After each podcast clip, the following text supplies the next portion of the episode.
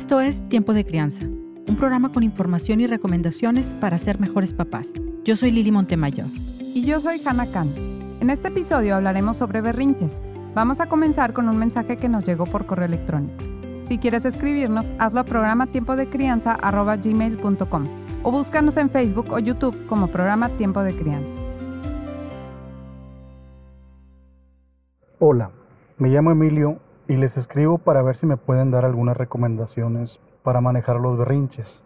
Tengo un niño de dos años que se tira al piso, grita, llora y patalea con cierta frecuencia. Mi esposa y yo hemos platicado con otros papás y nos comentan que es la edad. Aún así sentimos que necesitamos más información para saber si los estamos manejando bien. Ojalá nos puedan contestar. Muchas gracias. Hola Emilio, gracias por escribirnos. Desde hace tiempo teníamos la intención de hablar de este tema que nos sugieres, ya que como lo mencionas en tu carta, es algo común y hasta esperado que se presenten los niños pequeños como tu hijo. Cuando los bebés van creciendo y van adquiriendo más autonomía, empiezan a mostrar que son seres distintos a sus padres. También tratan de comunicarse y decidir algunas cosas.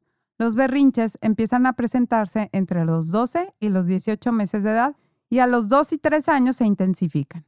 Y ya para los 4 años se presentan con mucha menor frecuencia. Frecuentemente se habla de los terribles dos como una edad donde hay más berrinches. En esta edad, los niños y las niñas están empezando a formar sus propias identidades y hay una enorme diferencia entre lo que les gustaría ser y tener de sus padres y lo que realmente son y obtienen del mundo. Además de esto que comenta Lili, un factor que viene a complicarlo todo es el hecho que los niños de esta edad aún no tienen un lenguaje tan desarrollado. En algunos niños pequeños se observa esto de forma más acentuada cuando están en un jardín de niños donde se habla un idioma distinto al suyo. Como no tienen las palabras que necesitan para darse a entender, lloran o hacen berrinches. En muchos casos hacen las dos cosas al mismo tiempo, empezando con un lloriqueo que se va intensificando hasta una pataleta, donde el niño está fuera de control. Desafortunadamente, los terribles dos no desaparecen cuando llega el tercer cumpleaños. Generalmente, esta etapa de berrinches dura como hasta los cuatro o cinco años.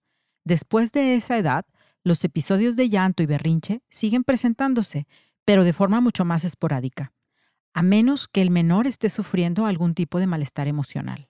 Si un niño de cinco años o más grande hace berrinches frecuentes, puede estar mostrando con esto que algo no anda bien y tal vez él y sus padres requieran una ayuda profesional. En esos casos, lo recomendable es acudir a una valoración profesional con un psicólogo infantil. Nuestra primera recomendación sería tener en mente que los berrinches son normales a las edades que mencionamos, aunque puede ser muy penoso cuando el niño hace un berrinche en frente de otras personas y que otros adultos te juzguen como mal padre, no lo eres, ni tu hijo es un malcriado. A todos les pasa en algún momento. La segunda recomendación es que mantengas la calma. No podemos pedir a un niño que logre autocontrol descontrolándonos nosotros mismos. Si le gritas o le pegas al niño, solo empeorarás la situación. Es mejor responder con tranquilidad sin ceder en los límites. Si estás en un lugar público, tal vez puedas considerar llevar al niño a que termine su berrinche en algún lugar más calmado. Nuestra tercera recomendación es que investigues. La mayoría de los berrinches son el resultado de cansancio, hambre, incomodidad o enfermedad en los niños. Nuestra cuarta recomendación es que si ya ves que un berrinche está a punto de ocurrir, intentes distraer a tu hijo con algo que ya sabes que le gusta, como su juguete favorito. También puedes intentar distraer a tu hijo con alguna cara chistosa, tratando de hacerlo reír con algún juego o chiste. Debemos también tener en mente que la atención es un reforzador muy fuerte de la conducta. Por lo que nuestra quinta recomendación es que si estás seguro que tu hijo no está en peligro de lastimarse, intentes no prestar atención a tu hijo mientras hace el berrinche. Eventualmente se va a dar cuenta que no está obteniendo lo que esperaba y el berrinche terminará. Mientras más ignores este tipo de conducta, menos inclinado estará el niño a recurrir a ella. Es muy importante que seas firme cuando digas que no a algo. Porque si el niño hace un berrinche y tú cedes a lo que quería, le estarás enseñando que puede lograr convencerte con berrinches y hacerlos con más frecuencia e intensidad. Nuestra sexta recomendación es que te mantengas firme a pesar de los berrinches. Nuestra séptima recomendación es que tomes nota cuando ocurra un berrinche, tal vez anotando en una libreta o en las notas de tu celular. Puedes descubrir que esta conducta aparece a la misma hora del día o durante la misma actividad. Si es así, tal vez puedas tomar algunas acciones para disminuir o eliminar berrinches futuros. Nuestra octava y última recomendación es que cuando te sea posible enseñes a tu hijo una conducta más aceptable para sustituir al berrinche.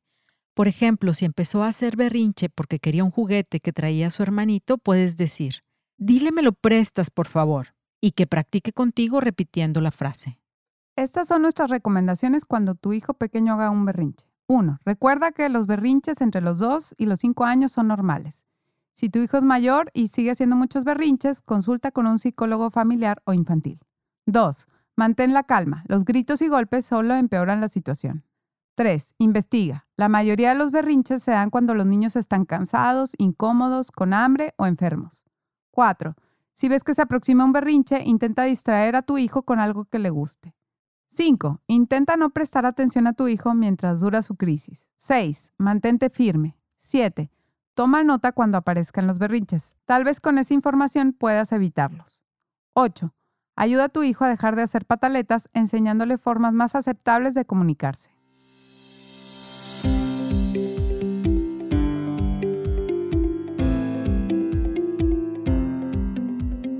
Si te gustó este programa o lo encontraste útil, te invitamos a que lo envíes a otros adultos involucrados en la crianza de tu hijo o a quienes creas puede ayudarles. También puedes compartirlo en redes sociales para que más papás tengan esta información. Puedes buscarlo en Facebook o YouTube como Programa Tiempo de Crianza o escribirnos a programatiempodecrianza.gmail.com. Tiempo de Crianza quiere agradecer a Ana Laura Gaitán, Carolina Treviño e Israel Niño este episodio fue producido por Rudy Martínez en The Wave Central de Nuevo León, México. Si que te gusta Tiempo de Crianza, nos harías un gran favor siguiéndonos en Spotify y dejando tu reseña en iTunes.